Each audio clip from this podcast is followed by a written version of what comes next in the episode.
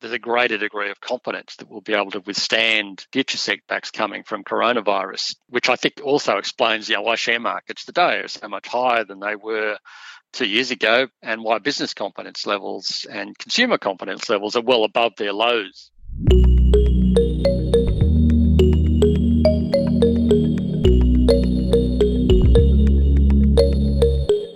Welcome back to the Simplifying Investing podcast. I am your host, Adam Masters. I hope you had a lovely holiday period, and I'm glad to be back here in 2022 for our first conversation. Now, while the years may pass, there's one thing that feels relatively consistent, and that's the coronavirus. Now, you know, it's been a little over two years since COVID 19 first reared its head to disrupt our lives, our markets, and really just about everything else in between. And you need only look at the pressure facing frontline healthcare workers to know that these are, to use a news cliche, unprecedented times. We've got an ever moving feast of information around vaccination rates, rapid testing, access to testing kits, and border restrictions. It all makes it hard to really block out the noise and get a serious read on where things stand as of right now, here in February 2022. Now, thankfully, we've called on a friend of the podcast to help break things down and analyse what the next year might have in store for us. So, joining me today, I'm pleased to say, is AMP Capital's Chief Economist, Dr. Shane Oliver. Shane, it's great to have you on the line. Thanks, Adam. Great to be here. Now, we've got plenty to get into, but before we dive in, here's a quick reminder. This podcast is general in nature and hasn't taken your circumstances into account. It's important you consider your personal circumstances and speak to a financial advisor before deciding what's right for you. Any general tax information provided is intended as a guide only. Well, Shane, it's been an interesting few months since we last spoke here on Simplifying Investing. Last year, the Australian economy faced some hefty disruption. I mean, we had multiple waves of COVID outbreaks, inflation took off, and some central banks removed monetary stimulus earlier than expected. And even in recent weeks, markets have shown some serious volatility. So, I guess before we dive into all things COVID, Shane, what's your take on the current state of play? Well, I, I must admit it's messy, and this coronavirus thing is going on for much longer than I guess many of us had hoped two years ago. Uh, and of course, we have seen the latest uh, wave of cases globally and in Australia with the Omicron variant. And of course, there's uh, now a, uh, subvariant of Omicron called BA2. Apparently, the first version of Omicron is called BA.1. The next one is called BA.2. Um, and it's also creating a bit of uncertainty. But uh, I guess, you know, at the end of the day, there is a bit of uh, light at the end of the tunnel. Um, it seems each new wave of coronavirus seems to be having less and less of an economic impact globally and in Australia. Uh, yes, we have seen an explosion in cases with Omicron, and Omicron, or the subvariant of Omicron, may extend that um, because they are known to be more transmissible than the Delta variant was. But by the same token, the level of hospitalizations, deaths, people in ICU relative to the number of cases is well below where it was with the previous waves. And that's not just in Australia, but globally. Uh, South Africa, where the Omicron variant was, has seen um, uh, a similar pattern where the number of hospitalizations is far less. And in fact, uh, the number of cases there has turned down. But um, it seems as if the latest variant is having a, a, far less severe impact. That may also be because even though the vaccines are not providing as good a protection against you getting Omicron, um, the Omicron variant, and passing it on, they do seem to provide very good protection in terms of preventing you from having to go to hospital um, or in ICU or dying. Um, and the, when you look at adults, um, unvaccinated adults are far more likely to get seriously ill than vaccinated adults. Um, through the, this latest wave. So, yes, it's been painful. Yes, it's been a, a, very difficult time for the healthcare sector having to manage this because even though uh, the proportion of cases who actually have to go to hospital is less. We've seen a surge in the number of cases, and that still means more people going to hospital. We are where we are, and it does seem as if science and modern medicine is gradually getting things under some sort of control, although it's taking a lot longer than we thought. And you could argue that the combination of vaccinations, better treatments for coronavirus. There's a couple on the way from Merck and Pfizer, and also um, the possibility that coronavirus now seems to be evolving in a way which is less harmful, they all may take us down a path where we eventually get coronavirus under control and learn to live with it. That's not to say there's not risks out there. We've still got a big chunk of poor countries which are very lowly vaccinated, where the vaccination rates are just 20, 30%, still very low. Um, and that obviously brings with it the risk of more mutations. Um, but so far, it does seem as if we're we're gradually starting to see more light at the end of the tunnel, um, although this is dragging on for a lot longer than we would have hoped. Now, if you're following the news from our federal leaders, the government has been hammering home the message of encouraging people right across the country to go about their lives as normal as possible. Here's the federal treasurer Josh Frydenberg on Nine's The Today Show recently. Uh, with COVID. Um, it can knock you around a bit, but from my perspective, it's a lot better than being subject to extended lockdowns. Um, we've got to learn to live with the virus. So, this idea of just getting on with business really at the forefront of the federal government's messaging here. Shane, if we take a look at the vaccination rate, I think on my last check, Australia was hovering around the 80% mark of the population being fully vaccinated. So, of course, our medical experts advise that irrespective of whether you're fully vaccinated and you've had your booster shot, and of course your health status and underlying health conditions will also be a factor here, there's still the possibility of serious illness. If we take a look at the year ahead, Shane, do you think we can afford to be optimistic about what our fortunes will be in 2022? What what are you taking away from the vaccine efficacy and the vaccination rate that we're seeing? Look, I think there is reason for optimism. Uh, look, the, the vaccine, the vaccines are not protecting you as much against getting coronavirus and passing it on as was the case with the Delta variant but they are providing good protection in terms of preventing you from getting sick. Um, when New South Wales, for example, was providing the data for mostly adults, now they sort of combined it with children and they, they get less sick anyway. But if you strip out um, those under under 11, it was typically the case that if you were uh, unvaccinated, you were nine times more likely to end up in hospital, something like 15 times more likely to end up in ICU, and 20 times more likely to end up in in uh, end up passing away from coronavirus than an un, than a fully vaccinated person. Mm. Um, so the vaccines are providing protection against getting serious illness. Yes, as the treasurer says, it does knock you about. Um, and I know people have got it, including um, members of my family. Uh, so you, do really want to avoid it. Um, but by the same token, the vaccines are providing some protection there. Um, we, have sort of got to this point now where we've got a big chunk of the population vaccinated. In fact, if you include children, mm. we're now pushing up towards 84% of the population having at least one dose, uh, 78% having two doses, and 32% uh, having a booster shot, which are pretty high numbers in the great scheme of things. We've still got further to go with the boosters, of course, mm. um, but they do provide a bit of confidence that, that the broad trend through this year will be one of continued reopening, albeit we could still have setbacks along the way from coronavirus. But that, I think, overall suggests that the economic recovery that we've been seeing, we saw good growth through last year. Looks like growth in the economy was around 5% through the course of last year.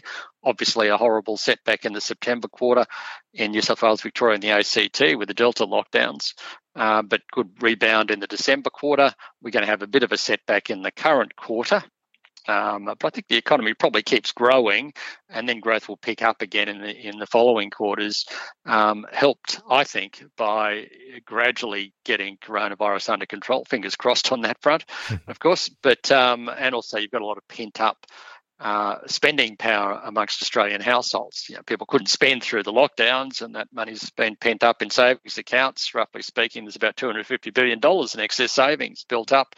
Wow. Okay. Yeah, fair bit in the kitty there. And we've still got low interest rates. Um, they may start to rise this year. Probably will, in fact. We think uh, rate hikes are on track for around August this year, um, but you're still going to have an environment of pretty low interest rates. So all of those things taken together, I think, augur well for the Australian economy this year. Now, clearly, and you've said this, Shane, when we look at Omicron compared to past variants, obviously the transmission rate is higher, and any health authority across the country will be able to verify that. But I suppose the good news, as we probably know by now, is that while there is obviously a, still a human impact, Omicron is generally leaving a less pronounced mark in terms of those hospitalization and death figures.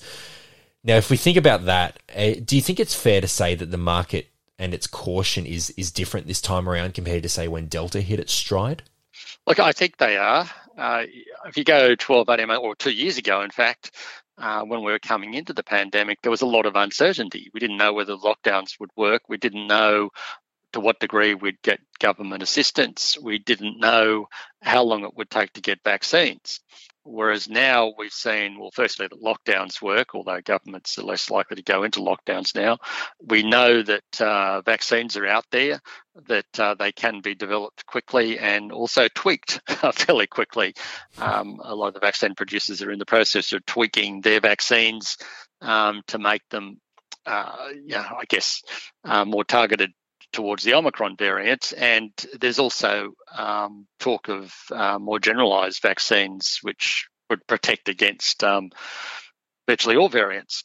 So these things all provide confidence. We've seen government reaction, we've seen businesses and households find ways to work around periods where they've been disrupted by coronavirus. We know that working from home works for many workers, although it may not be optimal, but it does does work for many. They they that transition has occurred, um, and so therefore I think there's a lot there's a greater degree of confidence that we'll be able to withstand um, future setbacks coming from coronavirus. Uh, which I think also explains you know, why share markets today are so much higher than they were um, two years ago prior to the pandemics, and why business confidence levels and consumer confidence levels are well above their lows, which occurred at the time of the initial um, lockdowns back in 2020. Now, the Reserve Bank Governor Philip Lowe, he fronted the National Press Club recently where he reflected on the state of affairs at the end of 2021 and he had some interesting remarks to make about inflation. Let's take a listen. We had expecting, expected underlying inflation to be 1.5% last year, yet the actual outcome was 2.6%. Headline inflation was higher still at 3.5%, boosted by a large increase in petrol prices and the cost of constructing a new home. I think this experience reminds us of the difficulty of economic forecasting in a pandemic. I think we all know that, and I'm very conscious of that difficulty. So, no doubt inflation raised a few eyebrows at the tail end of last year, but shifting back to the present, Petrol prices remain quite high. I'm still seeing pockets of produce missing from supermarket shelves. If you're after meat, good luck finding that in some places. Inflation is on the rise, and, and by the RBA governor's own words, these things can be tricky to forecast. But in your view, Shane, where do you see it heading this year? Should Australians be nervous about the inflation trajectory? Look, it, it is a concern. Uh, and of course, if you're a bit like me and you're were sort of around for the high inflation 70s and 80s. Uh, I was a kid at the time in the 70s and then in my 20s in the 80s. Um, it does make you nervous when you see inflation taking off because, uh, on the one hand, you know, people say, oh, well, you know, what's wrong with a bit of price increases. You know, inflation's been too low for many years. Finally, it's going up, and of course, that might mean higher wages. But you can have too much of a good thing, and too much inflation can cause serious economic distortions, reduce productivity, lead to shorter economic cycles. Um, it's often hard for wages to keep up, and then when wages do catch up, you end up with a wage price spiral. Uh, and of course, it means higher interest rates, which comes with issues as well. Mm. So all of those things, I guess, to some degree, have been worrying investment markets, and we saw that at the start of the year with corrections of the order of nine to ten percent in global and Australian shares uh, in January. Although January turned out to be a little bit better at the end, um, it was still quite a, a, sharp fall as we went through parts of it. Mm. Um, so that's mainly on the back of these worries about inflation and interest rates going up.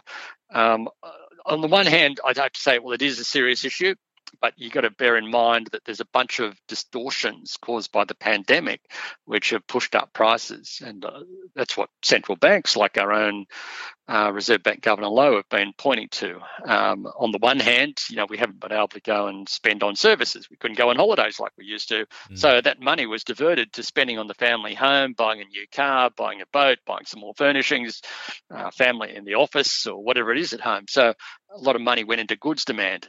And the problem is that on the you had a surge in goods demand, but you had a collapse in supply because workers weren't making it to factories and uh, like they used to, or China was having periodic uh, lockdowns to control coronavirus. Um, and consequently, you had all these supply chain disruptions. So not only was supply depressed, but demand was boosted. When all of that happens, prices go up, which of course is what we've seen across a whole range of items, not just um, energy prices, not just petrol prices. So it's been fairly broad based now. Other countries have been hit by that worse than Australia. The US inflation rate uh, has been running around 7% lately, which is the highest in 40 years.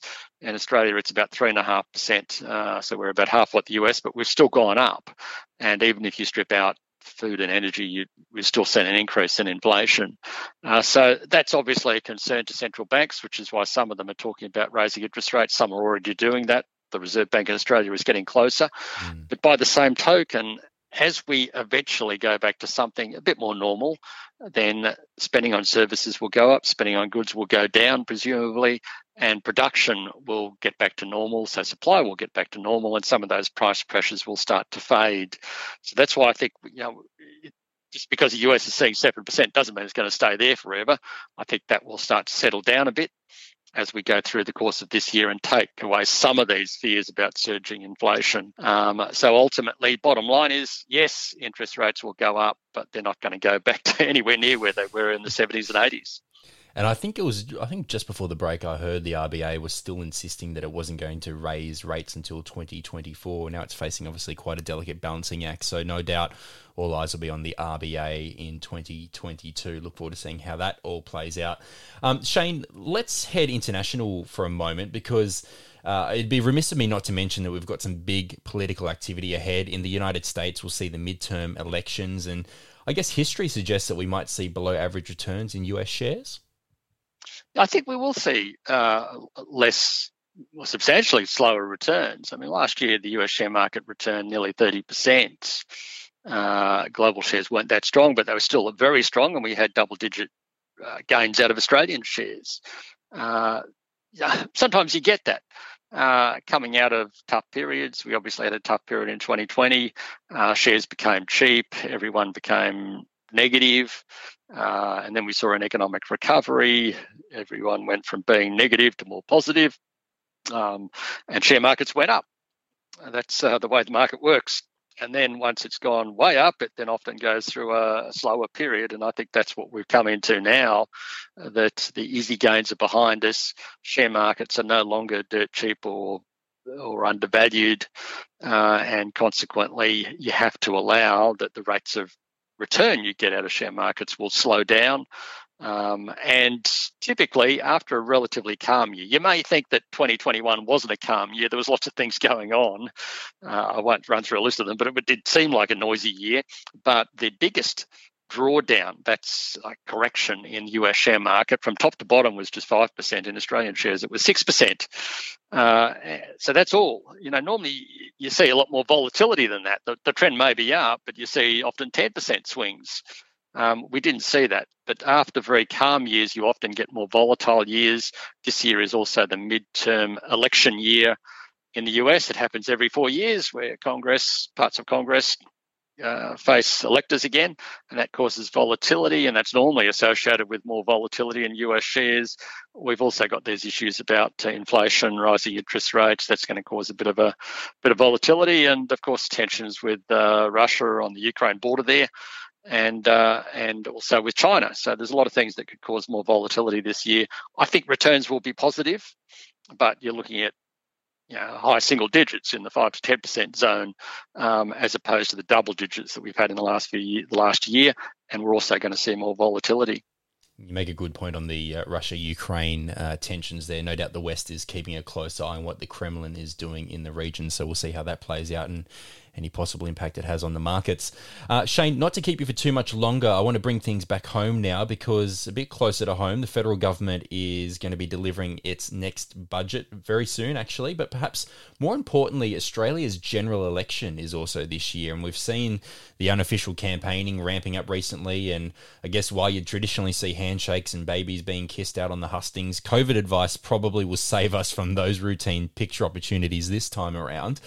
The word around Canberra circles is pointing towards a May election. How do you see that impacting markets? Well, normally elections cause a bit of uncertainty, and often the market can go through a bit of a pause in the immediate run up to the election.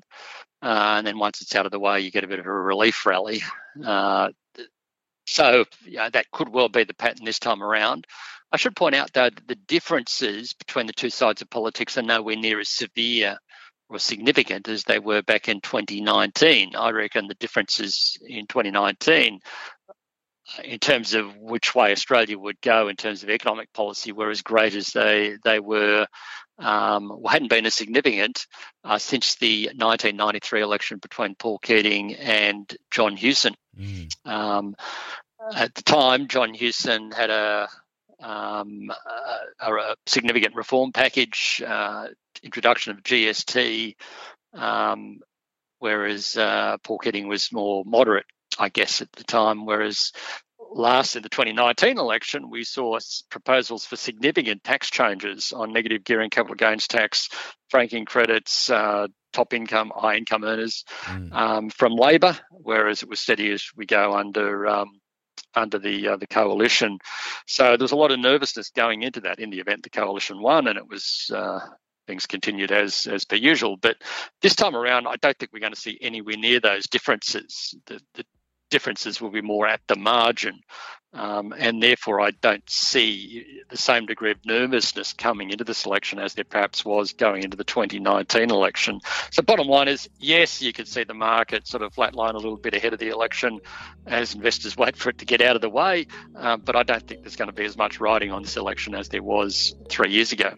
Well, no shortage of things to think about as 2022 heats up, and it will be a big year for investors, Shane. And no doubt you and I will be back discussing some of those big talking points as the year unfolds. So, look forward to you joining us again here on Simplifying Investing. Listeners, if you haven't already subscribed to the podcast, please do so. We'd love to have you back throughout the season as we continue to examine some of investing's biggest topics. Now, before I leave you today, one final reminder that all topics that we've discussed are general in nature, and of course, our conversation hasn't taken into consideration your personal circumstances. So, that's why we recommend that you seek out tailored financial advice that's relevant to your own needs before you make any important financial decisions.